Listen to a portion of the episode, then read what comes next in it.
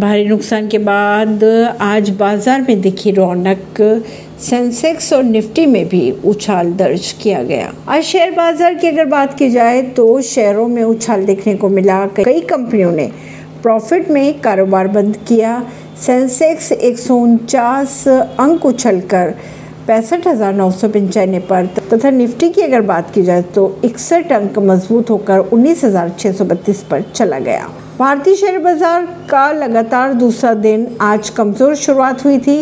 B S E Sensex की अगर बात की जाए तो बी एस ई सेंसेक्स एक सौ छियालीस दशमलव चौरासी अंक तथा एन एस ई निफ्टी तेईस दशमलव सत्तर अंक गिरकर कारोबार शुरू हुआ। परवीन सिंह, नई दिल्ली से।